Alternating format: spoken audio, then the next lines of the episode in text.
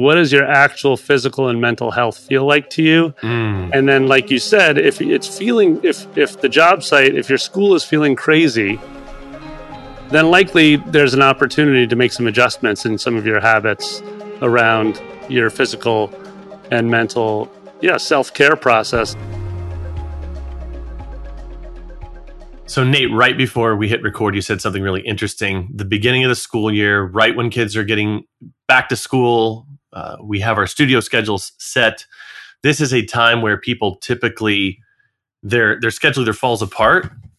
You'd said some things to me earlier in the summer, and, and there have been some changes and even the way that we were doing the podcast based on some things going on in your life. I'm not going to steal your thunder, uh, but there's some thoughts that are just top of mind uh, for me, uh, just because our family has, my family personally, has been touched by some loss this summer, and you know, it Mm. brings to mind questions of mortality and stuff like that. And I think this is a good time to have an episode about uh, the things that we're doing to take care of ourselves, not only physically but also mentally, emotionally. The life of a small business owner is very different than the life of someone who has what I'll call traditional job. And Yep. depending on our personality makeup, depending on the way we're built, uh, people handle the stresses of that, the lack of structure of that in very, very different ways. And uh, I thought this is a good topic to get into. This isn't talked about much in our circles. Nope. And Not and I think it's an important one. Yeah. So, welcome back to the podcast, everyone. I'm Daniel. This is Nate, and this is the Seven Figure Music School podcast, where we uh, talk about the things that make it possible to have a fun, mission-driven business. And um, we're here on episode. We're we're getting closer to 100 every single week, Nate. Um, Wow. Yeah, I know. It's a lot of fun. But let's jump into this and talk about what kind of led me to th- to start thinking about the the topic of health and wellness personally. And then I'd love to jump in because Nate, I know you have a lot of practices around this yourself as well. But when I was 33, so getting closer to a decade ago now, uh, I was hanging out with a, a group of people that I spent a lot of time with, um, mentors, people that I was really close to. And there was an older guy in this group. He's about 20, he- at the time, he was, well, he's still 20 years older than me, but at the time he was in his early 50s. And uh, it was the dead of winter, and he was wearing a jogging outfit. It was, was kind of out of place for the dress code of what we were doing at the time. You know, it was just a bunch of guys meeting together to to just be guys, you know. And Yeah. um and uh I comment on his outfit. I was like, "You're not you're not going running in this." It was the it was like middle of January, very cold in Right. Indiana. There was Freezing. snow on the ground. It was slushy. It was gross.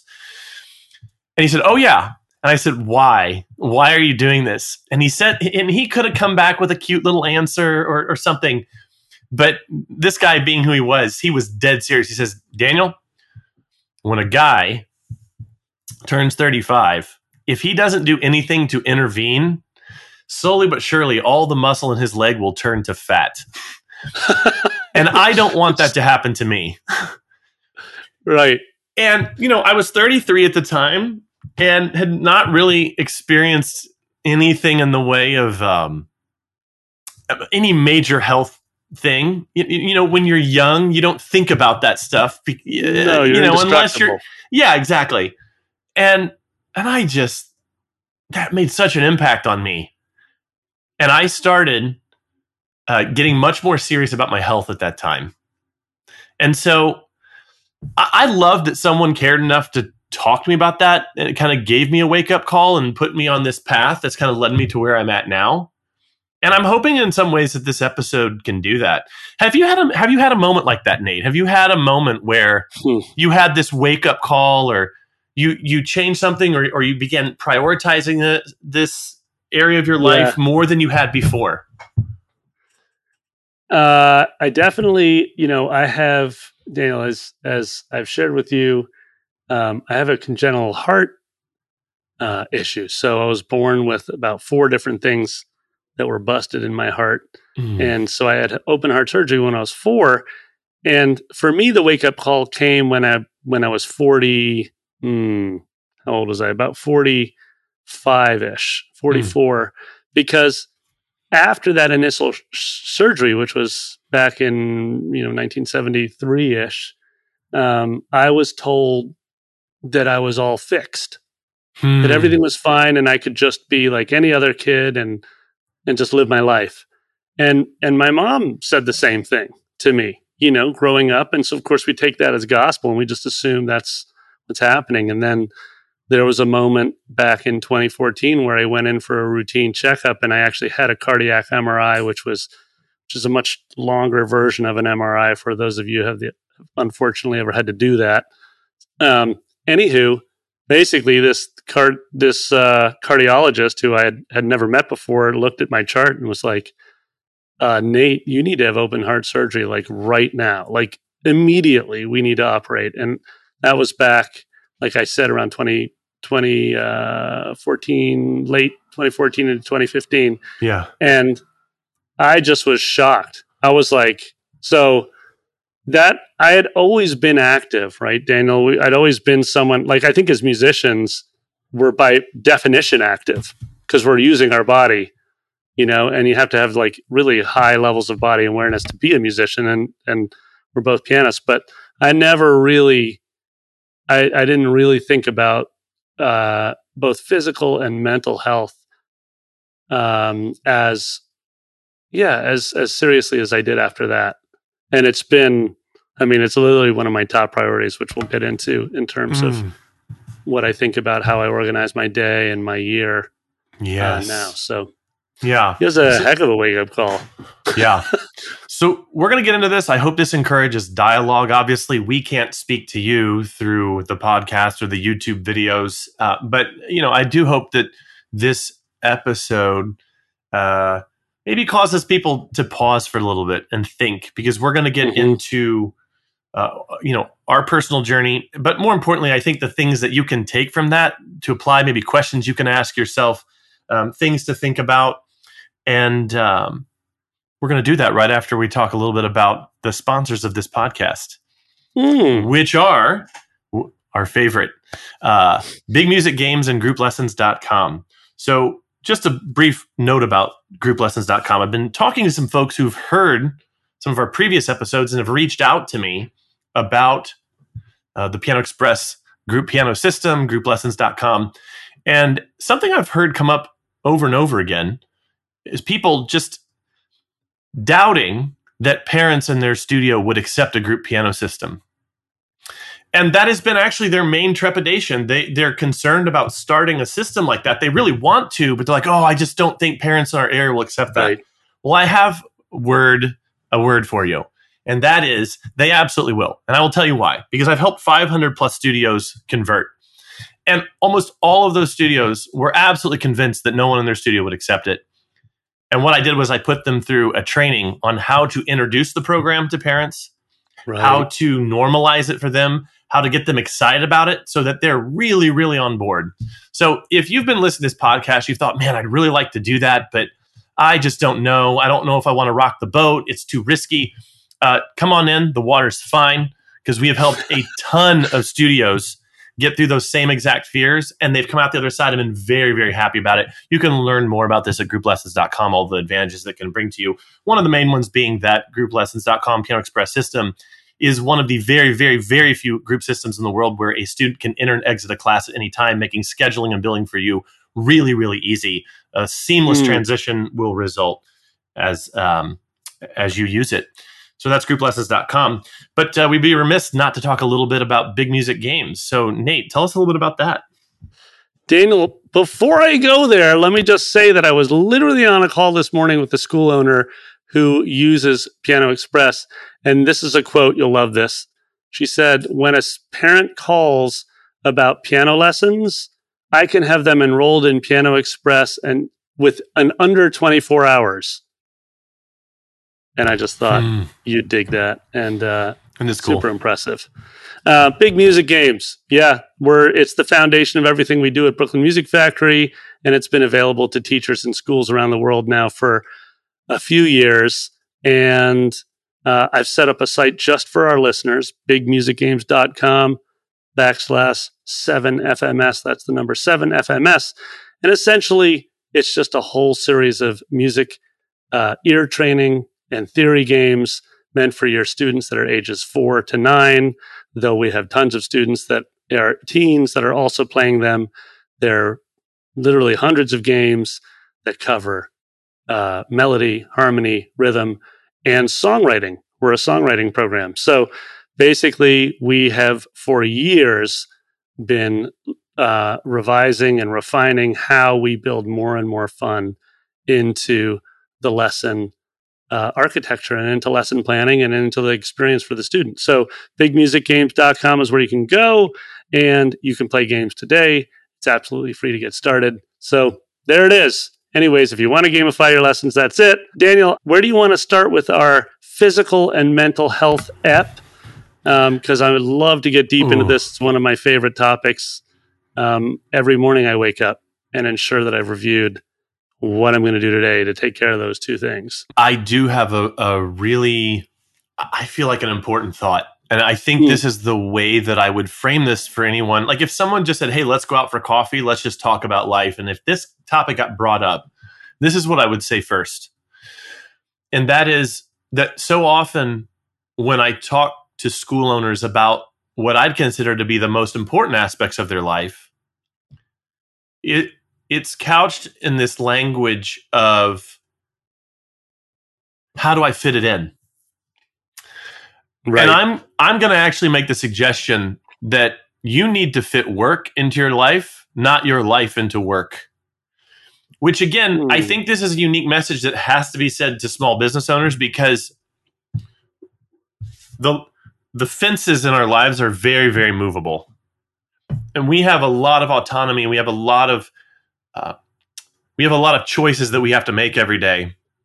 And unless we have fences or boundaries or whatever you want to call it, if we don't have those around our time, it's very easy to get into this mindset of, well, how do I fit this thing in here? And so, what I would say is that there are some pillar, there are some cornerstone or pillar things in my life that I start with these, and then everything else has to fit around them. And again, you could get this advice from a lot of different people. You go to YouTube right now and look up David Goggins or Jeff Nippard or a, a lot of people who their whole shtick is exercise or things like that. Um, you know, this is just my contribution to it because I've lived this life. You know, I started teaching in 2004 and, and I had to think about these things in the context of our industry. And I know there's a lot of people that, um, you know, the, it's more helpful when they hear it from someone who's gone through it, like they will for me and you today. Um, yep. And so here are some of those pillars I think are really important. Um, I I center or I build my week around a couple core things. Um, there is just some personal time I'm going to take every single day to do things that are really really important to me. And we'll get into those a little bit later. Um, some of those a little bit later. Um, so I will just have what I'll I'll just block out time um, for myself to do important habits such as journaling or just you know some people call it meditation. I just i think of it as sitting in silence and just letting myself live just exist not for any reason not to play a game not to call someone not to talk to a friend not to go to a movie not to do work not to think. Mm. it's my little vacation.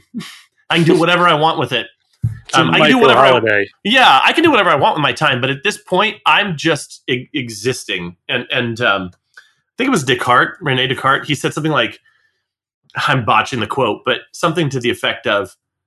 The problem is that most people can't sit quietly alone in a room. Yeah. Uh, and that just that they can't, that they don't have this they're uncomfortable. They're made uncomfortable by it. I don't want to belabor this point too much because I think we're going to get into this a little bit later. But uh, let me just get through these pillars. So I have that. I definitely have family time. Mm-hmm. I have the time that I go to the gym. Right now, I'm going four days a week. Um, and then I have dedicated goof off time. And that's literally what it is in my calendar. And I'm not going to belabor this point. In past episodes, I have talked about how I do schedule my weeks out in advance on Sunday night. So I'm pretty clear on how my time usage is going to be that week. And I do schedule in all of these things. And then everything else, all the work stuff has to fit in between these um, these pillars, these important things, the the non-negotiables. Right. if I had a different job 10 years from now, I would still be doing these things. The job doesn't matter, but my life does.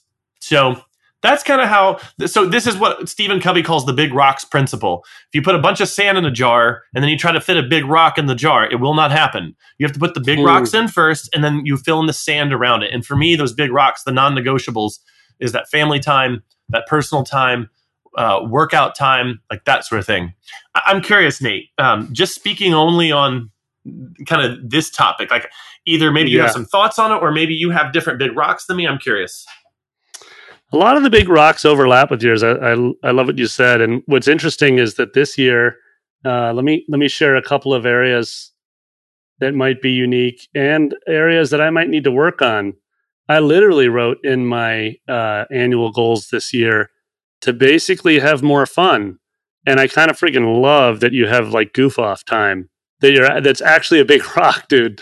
I think that's like a that was like a little moment for me of like, wait a minute, Hmm. I don't um, I don't specifically book that. Um, a couple of areas, a couple of additions for me. Uh, I book another big rock for me is some of my spiritual time. So, like, I have a Mhm. Thursday night class and a Saturday morning class. Hmm. I don't miss those.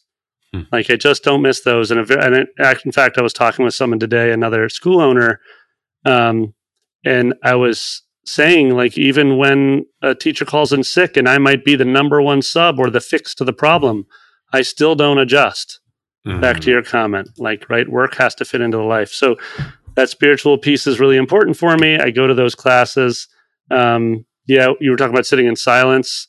I have a morning meditation i do that's right now um, 30 minutes each morning and i i desperately try to not let anything move that. Um, a couple of other pieces for me you know jessica and i are empty nesters right now so the relationship has shifted quite a bit so right now I put those rocks in around her. Like one of I just have basically it's just like you know for anyone listening who's an empty nester, it's like you're sort of getting to know one another again. So that's a big rock for me. It's like just developing my relationship with her in this new phase of our life.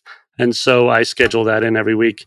Um, and then the last piece is uh, I do a I do like a morning walk um, that I consider different than my exercise and that might be sort of analogous to your um, sitting in silence. I wrote next to sitting in silence like margin. Like I, I might, Hmm. I took an hour long walk this morning, uh, and that's just a time where I'm not trying to accomplish anything. It's not like I'm strategizing my day or anything. It's just like Hmm. you said, just the ability. I'm just moving and breathing. And Lulu, my dog, comes with me, so maybe dog walking. That might be a big rock. Um, but anyways, no, I view it as something important. So that's it. Otherwise, Okay. they're overlapping with you. You know, I hit the gym. I have I have family time. I have uh, you know I have a couple of other routines I do, which we'll get into later. But they all fall into those. So it's nice. Mm. Yeah. I, I love that. You know, I think I- I know that we. It feels like we just started this episode, but I- I'm going to say that probably the rest of this episode for me is just maybe sharing things that I've done personally over the years, recommendations I have. I know that for me, being a big consumer of podcasts and YouTube videos, I, I do put a lot of time in my life into into that. Yeah.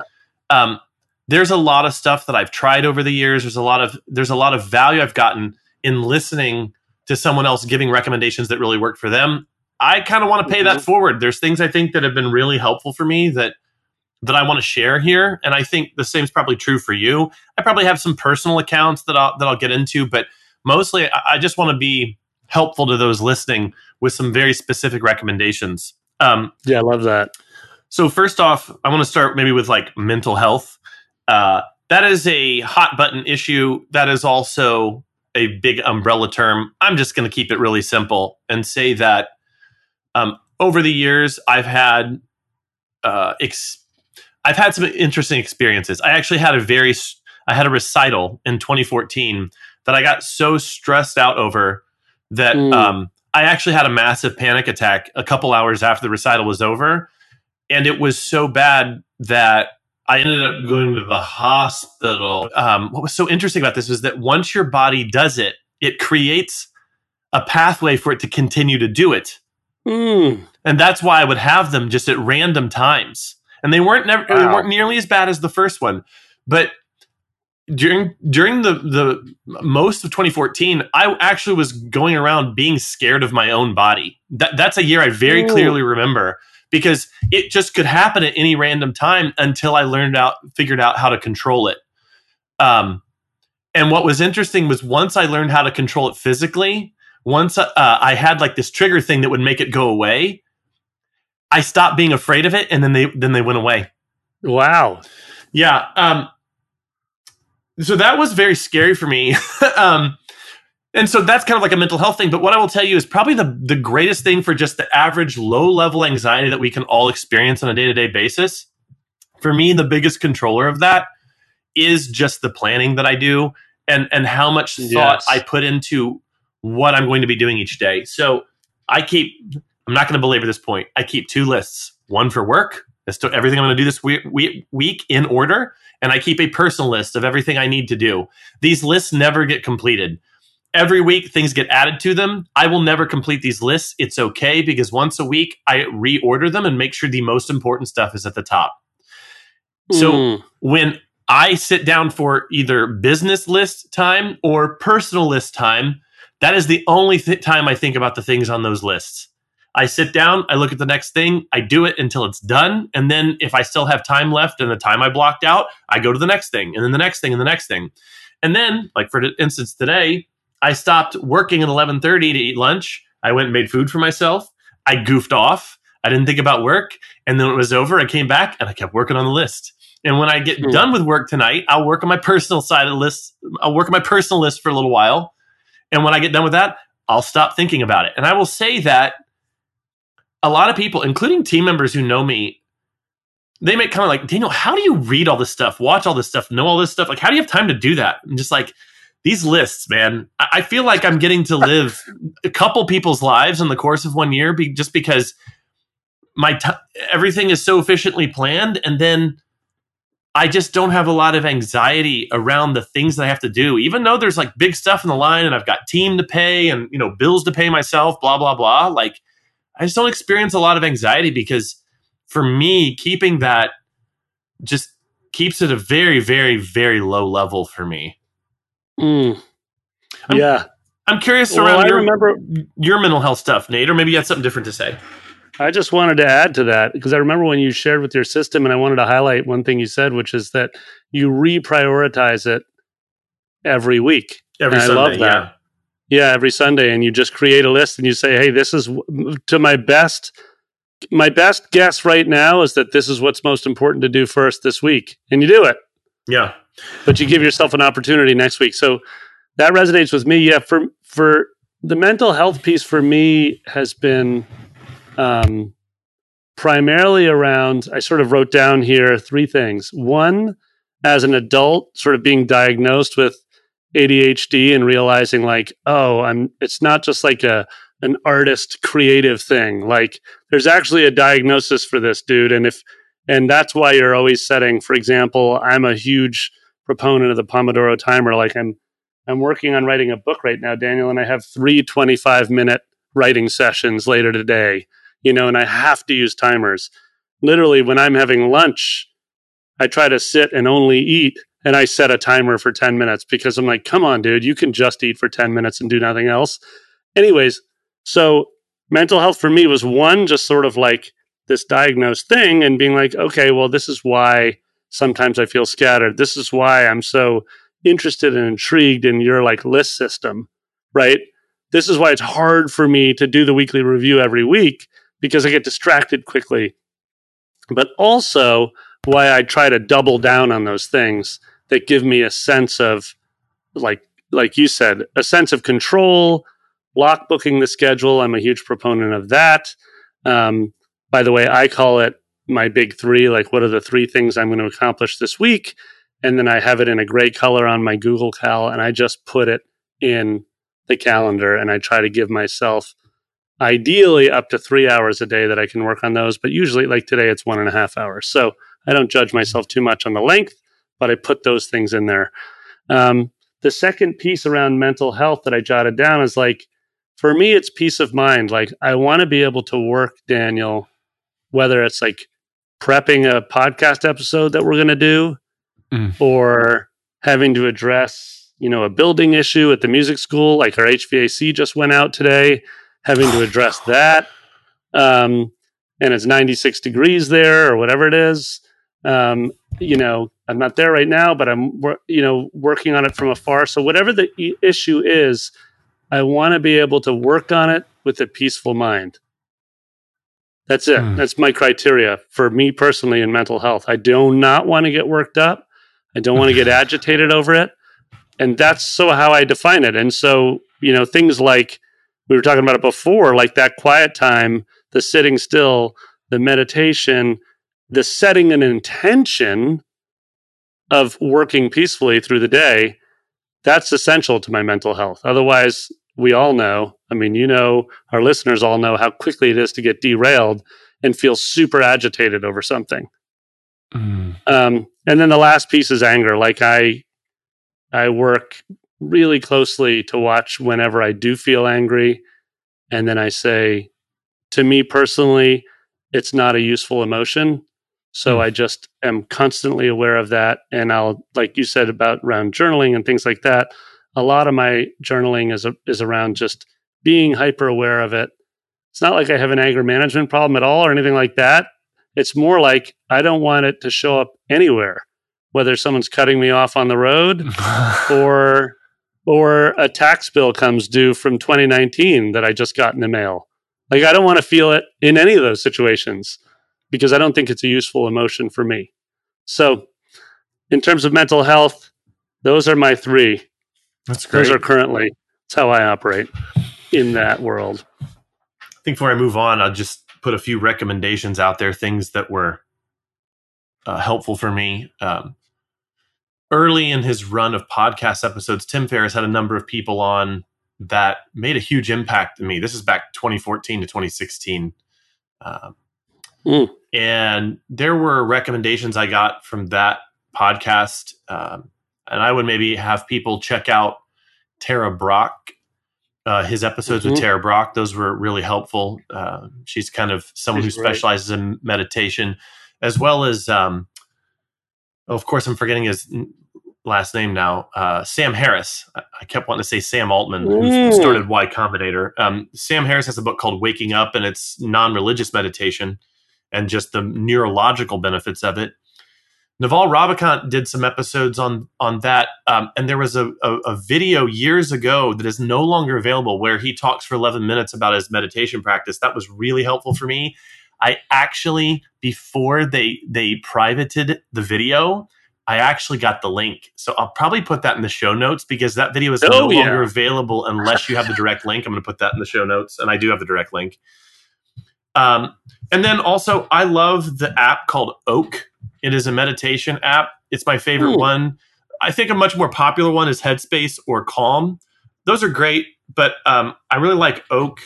I just I don't know why. I just do. It was made by Kevin Rose, who founded Digg, which was a precursor to uh, Reddit. And Kevin Rose is a is Tim Ferriss' is probably best friend.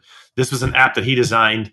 Um, he is already super rich. He made no money off this app. He, he I think he donated all the proceeds or whatever. Um, he just really wanted an app that wasn't as busy as some of these other apps that are more popular, like Calm or Headspace. Yeah, yeah. Anyway, those are the recommendations there. Think I want to like jump maybe now into health.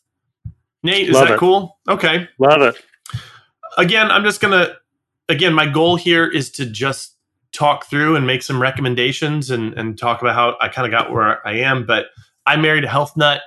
Um, and uh, she was much more concerned about the food we were eating and so pretty much from that time 2006 when we met i've eaten very very healthy uh, for the most part doesn't mean i ha- don't have pizza night doesn't mean that i don't eat fast food sometimes but in general the kinds of food we keep around the house are uh, you know like locally sourced or organic uh, you know stuff like that um, I would say that just as in my time with with food, I track as well. So I, especially when I have been in a place where I'm trying to be really conscious of what I'm eating, uh, I um, I do track calories and and macronutrients and things like that. Um, even this year with my weightlifting, I was able to add a lot of weight to what I did just by tracking my protein better. I had a vague assumption of how much I was taking in, but then once I started tracking it, I realized I was vastly under eating protein versus what I should be. And I ended up being able to lift a lot more simply by um, prioritizing protein calories over fat and carb calories. Um, so do, do you use an app to track? Do you use I, an app to track that at all that you'd recommend? There are a lot that do it, like MyFitnessPal. I just happen to use the one that a gym that I was going to a while ago. Um, I don't Damn. go to it anymore. They just had us use an app called Lose It. Um, Got it. You know, I was uh, I, I was I'm almost six two, and I have been since I was 14 years old. I actually grew 10 inches in one year between 13 and 14. Man. So I was about six one when I was 14, and I grew another like half inch to inch over the next decade. Um, and made for very awkward teen years. Anyway, right. when I was 14, I weighed 135 pounds at six foot one. Um, I always had a very fast metabolism. I was the skinny guy, so to speak. Um, yeah, ditto. I don't, I don't do. suffer. Yeah, I don't suffer from that problem anymore. I'm kind of you know fighting the other end now. But um, but uh, the point being just that it became more of, of, a thought for me as I went in my 30s, especially with some stuff going on with my heart. Um, just wanted to be mm. a little mm. more conscious about that. Um, mm. So that's kind of the food and health side. Um, I would recommend that people look into a couple things, things that stood out. I've experimented a lot in terms of diet over the years. I tried keto, I hated it. There was a book I read that talked about how to lose weight rapidly or something. And it basically went, and I don't think this is sustainable, but there were literally times where I dropped 20 pounds in six weeks just eating this way. Um, where you cycle between mostly carbs to mostly fat and it shocks your body every time you do it. So you're like five days on mostly fat, no carbs, and then three days on mostly carbs, no fat. And then you just keep cycling through. And they say to keep this up to, for four to eight weeks uh, mm. um, to, to get the effect. Your body just kind of gets shocked. And honestly, we ate tasty food during that time. Um, I mean, it was really good. It, isn't like a traditional diet where it's like, oh, just eat, you know, paper and water. You know, it, I mean, we were eating really nice stuff. We were having desserts on on the fat days, that sort of thing. Um, and uh, for the life of me, I can't remember the name of the book. If I remember, I'll put like, it in the show notes. It's not like South Beach. It's not like South Beach, no. But Anyway, I just swear by this because every time I did it, I dropped tons of weight. And they say only do it for four to eight weeks, not because it's dangerous, but just because it's kind of unsustainable. But being being the nutcase that I am, I mostly sustained it for almost 18 months where I was mm. eating this way, um, although I would cheat on holidays. Um, but you know, unlike keto, this is a system you can cheat on. So those are kind of again some of the things that really stood out to me in terms of diet. I'll talk about exercise next, but is there anything diet wise that really was meaningful to you? Yeah, I mean, I'm going to just make, I'm actually going to take a different angle on the diet piece okay. and I'm going to keep it super personal for a minute. So, my younger daughter had a really suffered from a really um, extremely hard chapter and an eating disorder when mm. she hmm. was younger. And so, what's fascinating is that it completely changed our language around food. Mm. And obviously, diet culture, et cetera, we just, it became like a, we just removed uh, we just had to remove it from our home culture right? So there was no more talk around diet but um and we just simply use language like food is medicine which is one of the really important we we practice something mm. called family based therapy to bring her back to health um, where we become the sort of food police and ensuring that she's eating etc anyways um where does that lead in terms of just uh, uh, physical health and diet now for me personally really what I've found works because we're not going to subscribe to any sort of diet. We're not even going to talk about it here. Instead, we've taken sort of very simple approaches like um, for us, uh, we've done things like, well, we're just, you know, we're just, in, we're making sure that we're eating three meals. We're making sure that we're balancing and there's more vegetables than less vegetables, you know, things like basic things like right. that. we're not, we're not like, we're not treating it, uh, calling it a diet, but we're ensuring that we're eating consistently. That was a thing, you know, the other thing for Jess and I has been some, sort of pretty simple things like we know that if we drink alcohol like more than X number of days in any given week, it's just tough. It's hard mentally and physically. So yeah, so we've done things like, um, you know, we've taken a month off. We've done things where we don't we only drink on a Friday or a Saturday. We do sometimes will be it's harder in the summer. It's harder when we're with family or on holidays. So we'll do things where we like, you know, you just have a glass of wine every other day and you've mm. cut down 50%. So those are just a couple little little hacks and and and and then a little why behind um, why there's nothing in my Evernote around dieting, you know, yeah. in terms of physical health. That's why we don't. Um, but those are some of the ways that we talk about it under our roof. So, okay, I remember the name of that book. Oh, what is it? What do you got? It's called the Alt Shift Diet. Um, Alt Shift. Yeah, nice. yeah. I will say this, um, maybe as a last thing, uh, and that is just that uh, I sometimes wonder if just the tracking is what helped versus it being some kind of magic thing. I don't think it's a magic yeah. bullet. I think it's just that I had to be tracking the number of carbs or fats that I was eating, and and just that level of detail lent itself to um, yep. being much more aware. And I think that's maybe maybe the the controlling factor in all this is awareness. Well, uh, maybe let's go to the last one that I want to talk about, and that is just kind of like what has worked for me in terms of um, you know what I've done at the gym. So mm. I had three phases in my adult life. One gym was phases. yeah, I had three gym phases. Nice. One was a guy I knew who's a little bit older than me, kind of a mentor, father figure to me. Um, he was an NCAA quarterback, and he turned me onto this book called The New Rules of Weightlifting when I was in my mid twenties, and I did that for about five years. Um, and then when I had five or six years, and then when I had that panic attack year, I actually stopped going to the gym because I was taking it easy. Mm. Uh, yeah. Um, and that actually, I think I was even, I think I wasn't even before that, to be honest. And I think about it, it's been almost a decade ago. Then I had that wake up call with that friend. And then, so then I started working out again, but I used something and I, I actually still recommend this. It's called You Are Your Own Gym. It's a book Oh, dig it. You are your own gym. And it's all body weight exercises. And I would do yeah. this five days a week. I did these 20 minute routines in my living room while, and I'm, you know, I'm not embarrassed to, well, maybe a little bit embarrassed to admit this. But back in the day, Gary Vaynerchuk used to release a daily video that was usually 10 to 20 minutes long. And so I would watch his daily video while I was doing that routine in my living room. Um, nice. While my wife was gone to work, my son was still very, very young. He was probably up, you know, in his room doing something.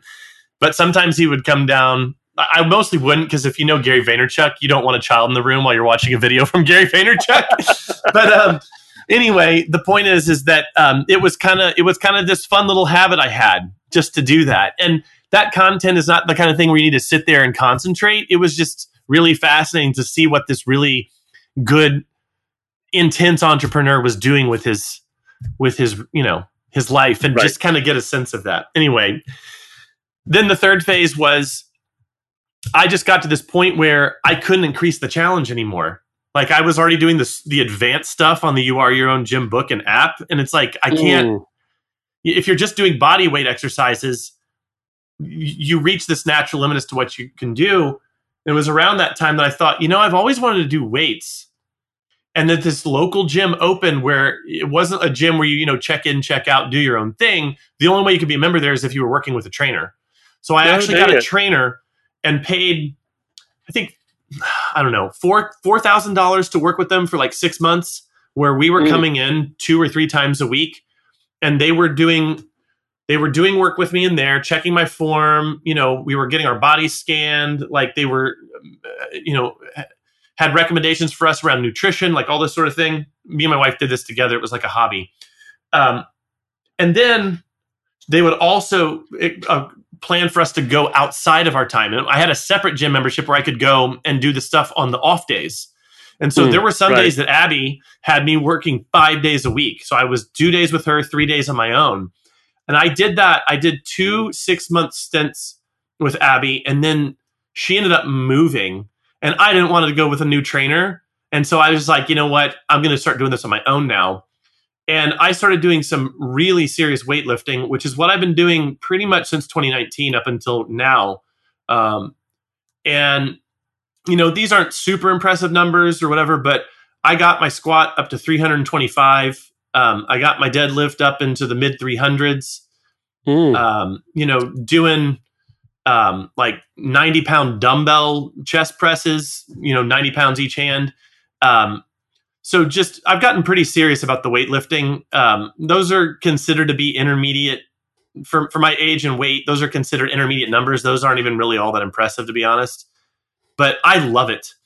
And maybe the final thought I have on this, I'm going to turn it over to you, maybe to close the episode out, Nate. Is that Naval Ravikant has a great quote. He said, "You know, people say life is torture.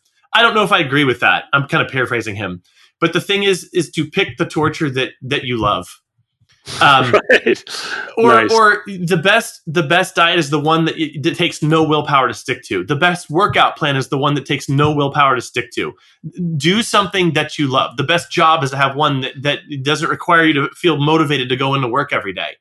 And I would just say that of all the phases I've gone through, um, I really love the one I'm currently in. There's some that I love more than others. I had a whole running phase too because of my best friend, which I'm not going to talk about. I hated it. I had like a two or three year running phase. I, I hate running. Anyway, I would just say that there's something about weightlifting I think that is very different. And, and here's my recommendation: if someone wanted to get started in this, I recommend starting strength Oh yeah, you tell me about that. Yes, there. I don't think there's a better way to get started. They're criticized for being overly simplistic, but that's I think actually really important for someone who wants to get started.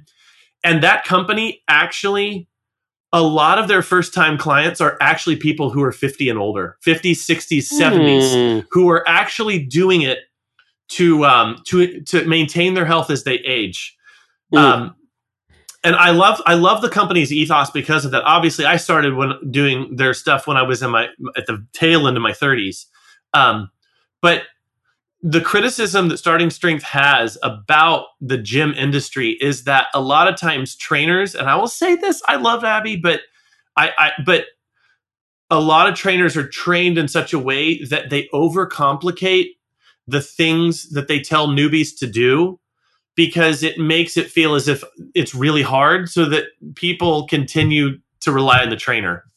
When in reality, almost anything you do getting started is actually going to give you huge boost in energy, strength, yeah. you know, that sort of thing. Um, you know, so that combined with the fact that, and I, I mean, this is a good segue for you. Um, I will hmm. also do stair stepping. So I'll like do, you know, 100 stories in 25 minutes or something like that, where it's a pretty good clip. That's um, your cardio.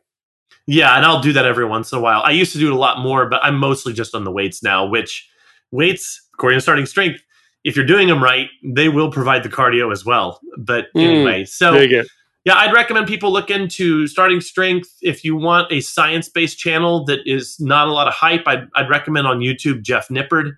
Um, he's a really good source of information. Um, yeah, I think that's where I'll nice. stop. I think that's where I'll stop. Turn over to you. Maybe you can close that episode out, Nate. With uh, well, yeah, and I want to just say your numbers may be intermediate, but they're impressive to me, Daniel. That sounds like a lot. I am not doing weights, and I would say, yeah, my perspective on this is going to be um, from the rather than have I have had gym phases, which is it's cool the way you phrased that or framed it, but I've been everything I've done exercise has been communal. Whenever I've tried to go solo quest on it, like that's why something like weightlifting would be really hard for me um, because it feels too. I'm like I show up to a spin class two mornings a week, and it's the same like you know collection of people. And if I don't show up, there'll be like this one guy, and there's like Nate, where were you? We missed you you know like that kind of thing is so important to me to get me to show up. Um, I, I I I run the stairs with another close friend of mine and been doing it for 10 or 12 years a few times a week. The fact that he's there to meet me at six in the morning that's like essential to me. You know it's similar to your Abby. like i've got to have an Abby, or i'm better off if i have like seven Abbys, you know to try to get me to show up. You know, so so all of my exercise, you know, I've gone through different things that I'm interested in in my body. Like I used to play when I first moved to New York as a jazz pianist. There was a great jazz musicians basketball pickup game, and I showed up religiously to that because I love b-ball. Until my back and my knees just hurt too much, and then I mm. switched to something else like spinning. I swam for a while, but again, swimming was too isolated. It felt too lonely to me, so I I bailed on that. Um, but so that's my thing on exercise. It's always been finding a group it's always been showing up consistent in that group, mostly because I feel kind of accountable to them. I mm-hmm. always say, I'll see you next Thursday, and then I show up. Um, and then in terms of like, uh, you know, sort of the why behind physical exercise for me, I just, um, and, and this is probably a good, well, actually, I wanted to say one other thing, but this is a good mm. wrap up, which is that um, I'm a huge proponent of like put your body first. Like mm. as my as my 95 year old neighbor around the corner here says, Nate, you know, use it or lose it. And then mm. sometimes mm. she says, move it or lose it. And she's walking by my house twice a day because she goes on these laps. and, uh, and so I just think as long as I'm moving my body, as long as I'm exercising consistently, then some of the, it really benefits the mental health piece. It benefits, um, honestly, it, it benefits so many other facets of my life, mm. you know, but how I present yes. to my family, how I present to my colleagues. So that piece, I mean, I, and I know, like, I mean, Daniel, you, what I'm, one of the things I like about your, you, when you share your schedule, it's like you head off to the gym after you've worked for like three or four hours. It's true.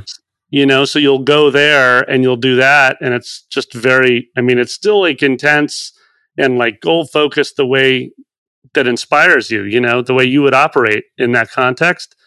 But then you probably come back if you have to work more and you feel totally energized again. Or it's almost like a start, it's almost like you're starting a second day, you know? Yeah. Uh, you know, I'm in my early 40s. I feel amazing. Um, I just, I love having the energy. Um, and just to, to talk about that mental health aspect again one more time, mm-hmm. there's there there are studies that have been shown that there are positive mental health outcomes for those who stay active. Um, and I think even some that have been specifically on on uh, they've tied it to specific kinds of activity. But for me, there's something about doing doing the weights or whatever. I come back, it just it kind of clears you out. There's something about it. Mm, um, yeah and maybe uh, I know I said I kind of had a final thought. I'm going to add one more final thought, and that okay. is one more, and then one more, and then that's truly a wrap. Yeah, then that's truly a wrap. Is that I think this all wraps back around to the fact that again, because for me uh, things are very very scheduled. I I've had time to educate myself about these things. Like I've been able to taste a lot of things and and try a lot of things and find things that work for me simply because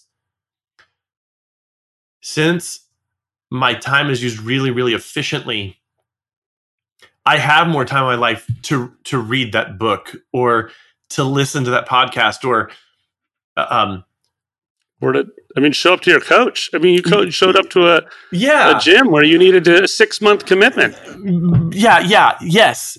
So uh, I'm having a hard time putting in the words, but I think it's just the idea of like because I think it all it's all interconnected, and I think this is the way I'd say it because my brain isn't jumbled with a bunch of work stuff when I'm not working, I can truly be present when I'm doing this other stuff so that I actually do feel like I have the bandwidth in my life to add some mm-hmm. of these mm-hmm. other things that I've heard friends of mine say, like, oh, I just don't have time to go to the gym. My life is crazy. It's always crazy. My life is crazy.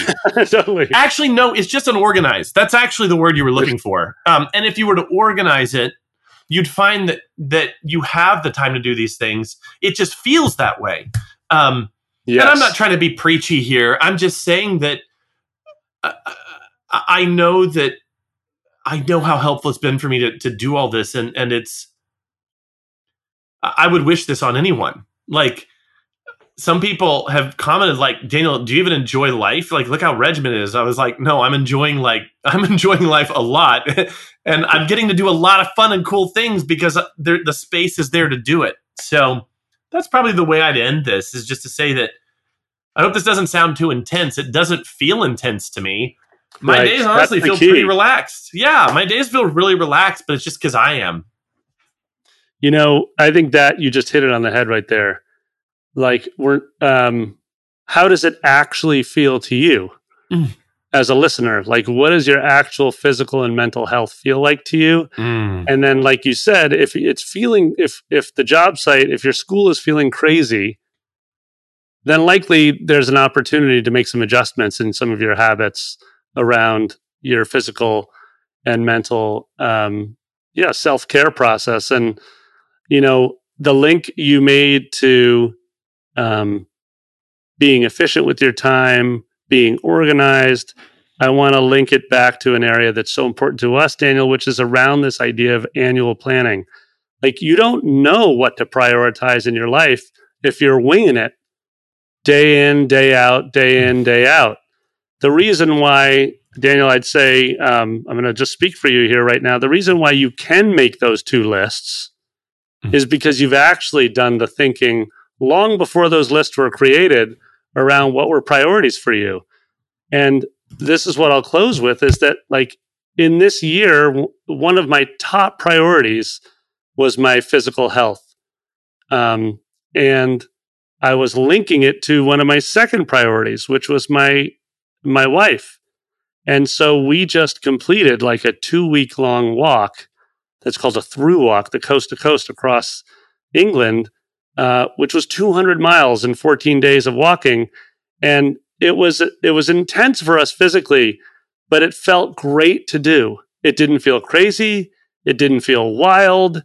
It's something that we talked about doing a long time ago, and this was the year that we prioritized it.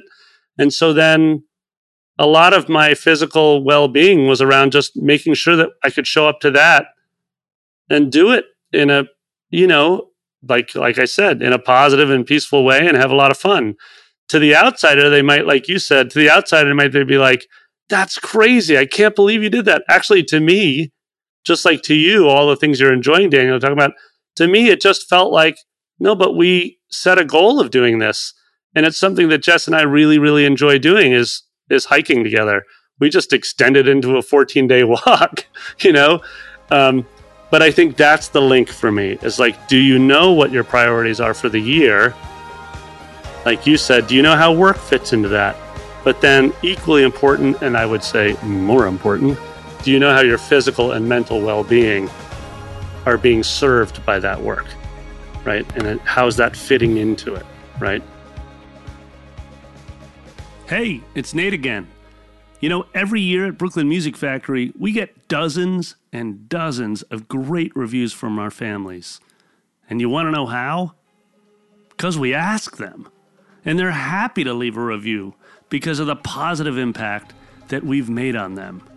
And so now I have a simple ask for you. If this podcast, the 7FMS podcast, was helpful to you, would you mind leaving a review for Daniel and I? And please share the podcast with another music school owner that you think might benefit. It's one of the best ways that you can support us. We appreciate it.